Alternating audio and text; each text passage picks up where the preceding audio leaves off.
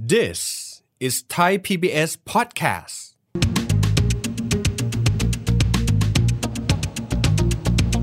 YouTuber influencer มีรายได้ เมื่อมีรายได้ก็ต้องจ่ายภาษีนะ รู้ไหม แต่ดูก่อน อย่าเพิ่งตกใจไป การบริหารภาษีมีขั้นมีตอนมีหลักการ ซึ่งมันไม่ได้ยากเกินไปนะครับ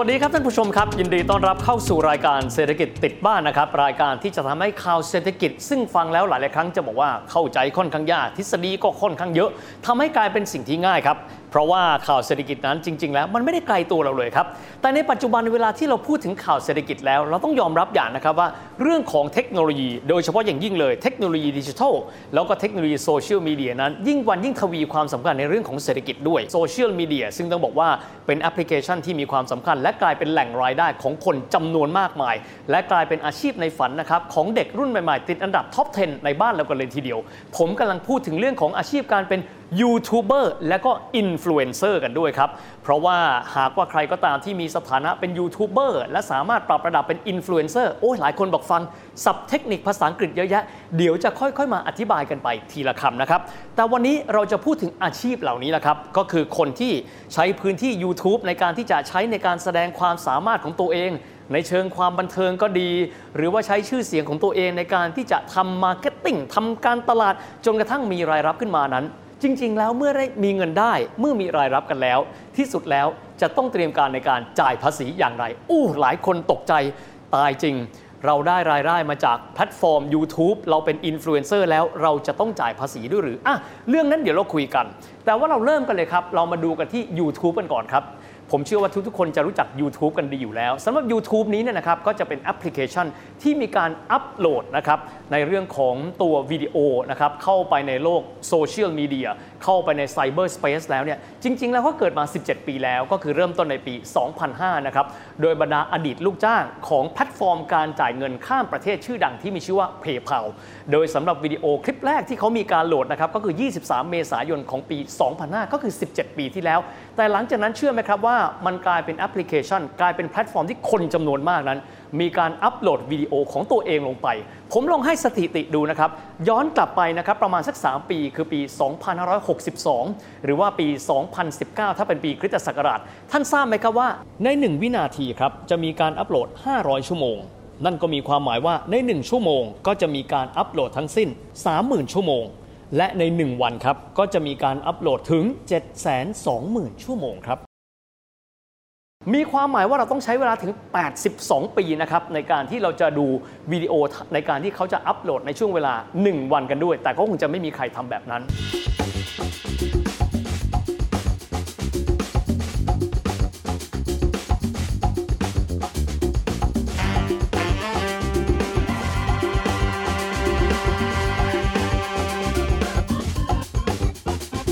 แต่ไงก็ตามถ้าเราหันมามองในมิติเศรษฐกิจกันบ้างครับ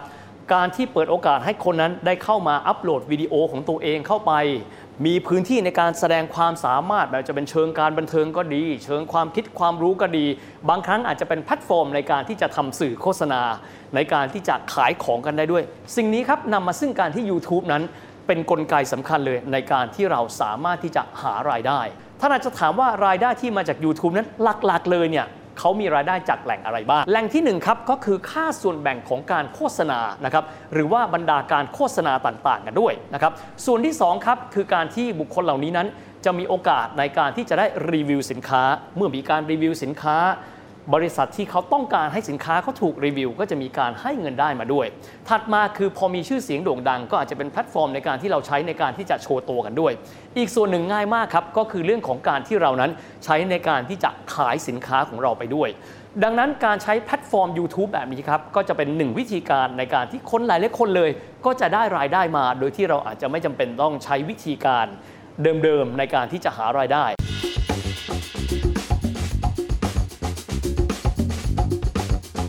ก็จะมีวิธีการในการที่จะยื่นแบบด้วยกัน 2 วิธีดังต่อไปนี้ครับ วิธีที่ 1 คือการยื่นแบบเป็นรายได้ของบุคคลธรรมดา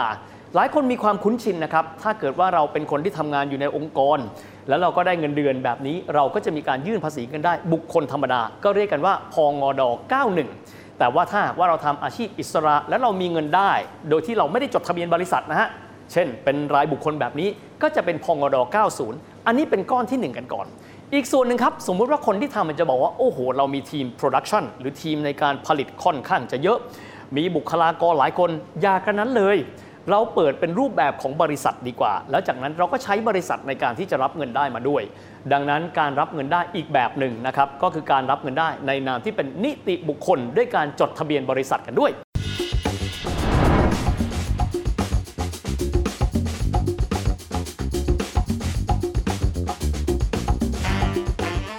ทีนี้เรามาดูกันก่อนนะครับว่าถ้าหากว่าเป็นรูปแบบของภาษีเงินได้ บุคคลธรรมดาแล้ว ก็มีความหมายว่าเราจะต้องมีการยื่นแบบนะครับพองอด90 หลักการของภาษีโดยทั่วไปก็จะคล้ายคลึงกันแล้วครับถ้าเป็นเงินได้บุคคลธรรมดา เริ่มต้นก่อนเงินได้ที่เราได้ ไม่ว่าจะเป็นแหล่งใดก็ตามเนี่ยออกมาแล้วรวมกันในปีหนึ่งเนี่ยเป็นเท่าไหร่ ถัดมาครับเรามีค่าใช้จ่ายในการที่เราจะผลิต YouTube นั้น เนื้อหาหรือที่บางคนเรียกว่าคอนเทนต์ หรือว่าตัววิดีโอนี้เนี่ยเป็นเท่าไหร่ ข้อแรกครับ เรามีตัวเงินได้ ถัดมาเลยเรามีค่าใช้จ่ายเท่าไหร่ และถ้าเป็นบุคคลธรรมดาลืมไม่ได้เลยนะครับ ผมเรียกว่าเป็นโจ๊กเกอร์ตัวสำคัญ ก็คือตัวหักลดหย่อน จากนั้นเนยนะครับก็คือเอารายรับเป็นตัวตั้ง แล้วก็หักลบด้วยตัวที่ 2 แล้วก็ตัวที่ 3 ออกมาก็จะเป็นสิ่งที่เขาเรียกกันว่า เงินได้สุทธิ จากนั้นก็ไปดูครับว่าเงินได้สุทธิที่เราได้มานี้เนี่ยออกมาแล้วเป็นเงินเท่าไหร่ จากนั้นก็มีการเอาไปคำนวณนะครับ ตามตัวอัตราภาษี ก็แน่นอนว่าภาษีบ้านเราจะเป็นลักษณะที่เขาเรียกกันว่า อัตราก้าวหน้ากล่าวคือว่ายิ่งเยอะเราก็จะต้องจ่ายภาษีเยอะขึ้นเป็นลำดับไปด้วยนะครับ ซึ่งสำหรับในส่วนนี้นะครับหลายท่านคงจะได้เคยดูคลิปมาก่อนหน้านี้แล้ว ที่เราคุยถึงเรื่องของอัตราภาษีก้าวหน้า แต่ว่าเริ่มต้นเลยครับ ไม่ว่าท่านจะเป็นบุคคลธรรมดา หรือท่านจะเป็นนิติบุคคลก็ตามแต่ สิ่งสำคัญในการที่เราจะต้องเตรียมการในการยื่นแบบภาษี ก็คือการที่เรานั้นจะต้องทำบัญชีรายรับรายจ่ายของเราครับ ถ้าหากว่าท่านมีการที่จะยื่นแบบนะครับภาษีเงินได้ว่ารายรับที่ท่านได้เนี่ยมาจากตัว YouTube ก็ดีการเป็นอินฟลูเอนเซอร์บน YouTube ก็ดีนี้นะในฐานะที่เป็นบุคคลธรรมดาแล้วนะครับ ต้องบอกแบบนี้ครับ ครึ่งปีครับ ตั้งแต่มกราถึงมิถุนายนนะครับเราจำเป็นต้องมีการยื่นแบบนะครับที่เขาเรียกกันว่าพงด94 อย่าเพิ่งตกใจ 94 มีความหมายว่าเป็นการที่ท่านสำแดงเงินได้ของท่านเนี่ยในช่วงครึ่งปี โดยที่ท่านก็จะมีการยื่นแบบให้กรมสรรพากรไปว่าเงินได้ของท่านนั้นเป็นเท่าไหร่ก้อนที่ 1 ก้อนที่ 2 ค่าใช้จ่ายของท่านนั้นเป็นเท่าไหร่ ถัดมาครับก็คือค่าลดหย่อนนั้นเป็นเท่าไหร่ จากนั้นแหละครับเมื่อครบปีเรียบร้อย ท่านก็ทำการสรุปรวมทั้งหมดก็จะเป็นพองด90 นั่นเองนะครับแต่ยังไงก็ตามครับสิ่งที่มีความสำคัญมากๆ ไม่ว่าท่านจะมีการยื่นแบบในลักษณะที่เป็นบุคคลธรรมดาก็ดี หรือว่าในการที่ท่านเป็นนิติบุคคล ซึ่งเดี๋ยวเราจะพูดต่อไปก็ดี สิ่งสำคัญข้อแรกคืออะไรครับ เราจะต้องมีการทำบัญชีรายรับ แล้วก็รายจ่ายของเราให้ดีซะก่อน เพราะถ้าหากว่าเราไม่ได้มีการทำเอาไว้ท้ายที่สุดแล้วเงินได้ที่เราได้มาครับ บางครั้งเราก็อาจจะไม่สามารถที่จะคำนวณได้ครบถ้วน จนกระทั่งที่สุดทางด้านของกรมจัดเก็บเอง อาจจะจำเป็นต้องมีการไปหาข้อมูลเพิ่มเติม แล้วบอกว่าท่านนั้นไม่ได้มีการสำแดงตัวรายได้ หรือว่าเงินได้ของท่านอย่างครบถ้วนกันด้วย นอกเหนือไปจากนี้ครับ หากว่ามีเรื่องของตัวค่าใช้จ่ายเข้ามาเกี่ยวข้อง ท่านต้องไม่ลืมนะครับ ในการที่จะเก็บหลักฐานค่าใช้จ่ายต่างๆ ของท่านเอาไว้ เพื่อที่ทำให้ท่านนั้นได้นำเอาตัวนี้แหละครับ ไปหักจากก้อนรายได้ และจะทำให้ฐานภาษีของท่าน ลดน้อยลง แต่สำหรับตัวอัตราภาษีครับเมื่อสักครู่เราพูดถึงตัวฐานภาษีก็คือตัวรายได้สุทธิไปแล้ว ฐานภาษีก็จะเหมือนกันกับฐานภาษีเงินได้ บุคคลธรรมดา ดังที่เราเคยจ่ายกันในช่วงที่เราเป็นลูกจ้างนั่นแหละครับ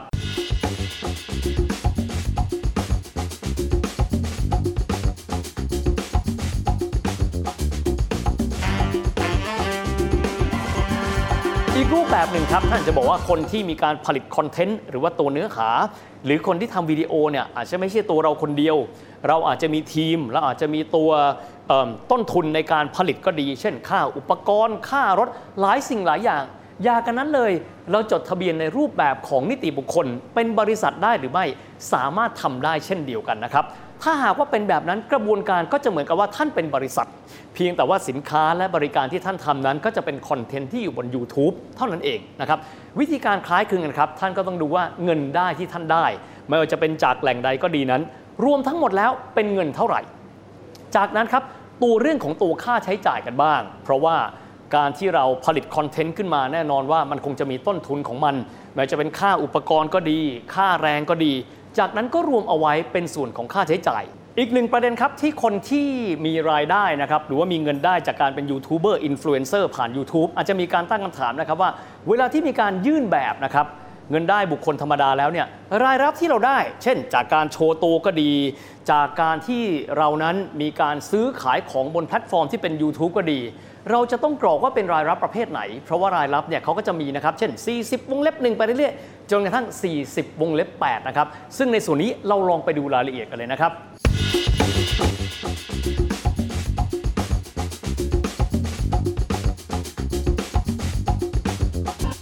มาจากเรื่องของภาษีเงินได้บุคคลธรรมดา ถ้าหากว่าเราแจงนะครับว่าการที่เราทำคอนเทนต์ไปบน YouTube จนกระทั่งมีเงินได้ ขึ้นมานั้นเนี่ย เราอยู่ในรูปแบบของบริษัทที่เป็นจดทะเบียนเป็นนิติบุคคล หรือที่เราเรียกกันว่าตัวบริษัทแบบนั้นนะวิธีการในการที่จะยื่นแบบภาษีเงินได้ แบบเป็นนิติบุคคลนั้น เหมือนต่างกับรูปแบบปกติของตัวบริษัทนั้นอย่างไร อันนี้ก็มีลักษณะเหมือนกันนั่นเองนะครับก็คือว่าเราจำเป็นที่ต้องมีการรวบรวมข้อมูลครับเช่น รายรับโดยรวมของเราเป็นเท่าไหร่นะครับสิ่งสำคัญอีกส่วนหนึ่งเลยครับก็คือเรื่องตัวค่าใช้จ่าย เพราะการที่อยู่ในรูปแบบบริษัทนั้นแน่นอนครับ ท่านอาจจะมีการจ้างงานคนจำนวนหลายคน ท่านต้องมีค่าใช้จ่าย เช่น ค่ารถ ค่าอุปกรณ์ แล้วก็สิ่งอันพันน้อยจำนวนมากมาย ซึ่งในส่วนนี้แหละครับ เราก็มีหน้าที่ในการที่จะรวบรวมส่วนตรงนี้ เพื่อเอาไปหักลบนะครับจากตัวเงินได้ของเรา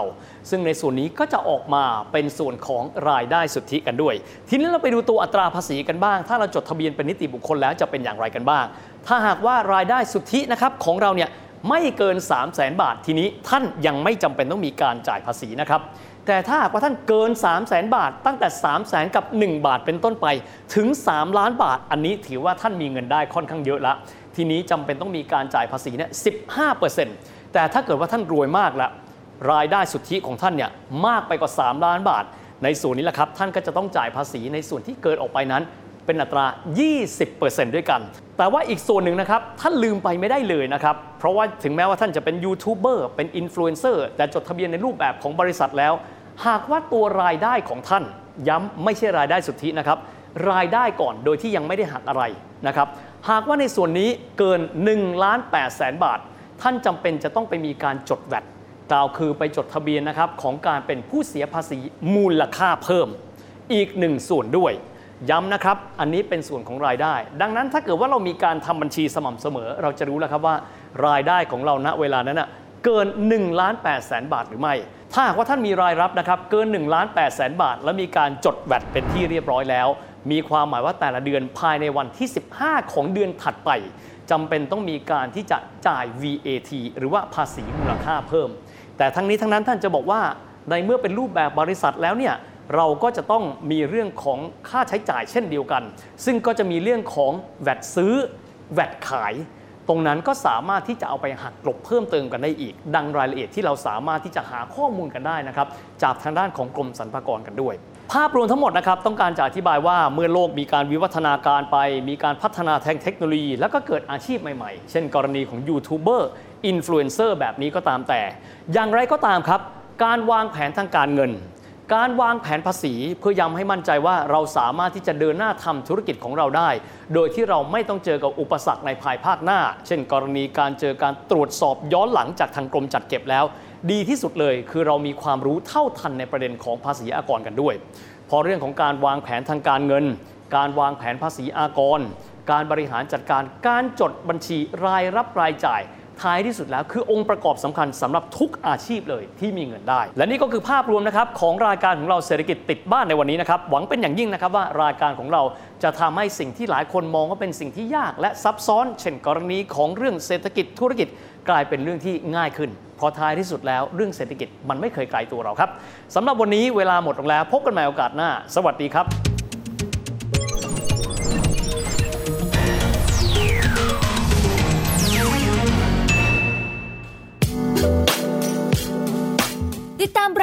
ทางเว็บไซต์และแอปพลิเคชันของไทย PBS Podcast Spotify SoundCloud Google Podcast Apple Podcast และ YouTube Channel Thai PBS Podcast Thai PBS Podcast View the world via the voice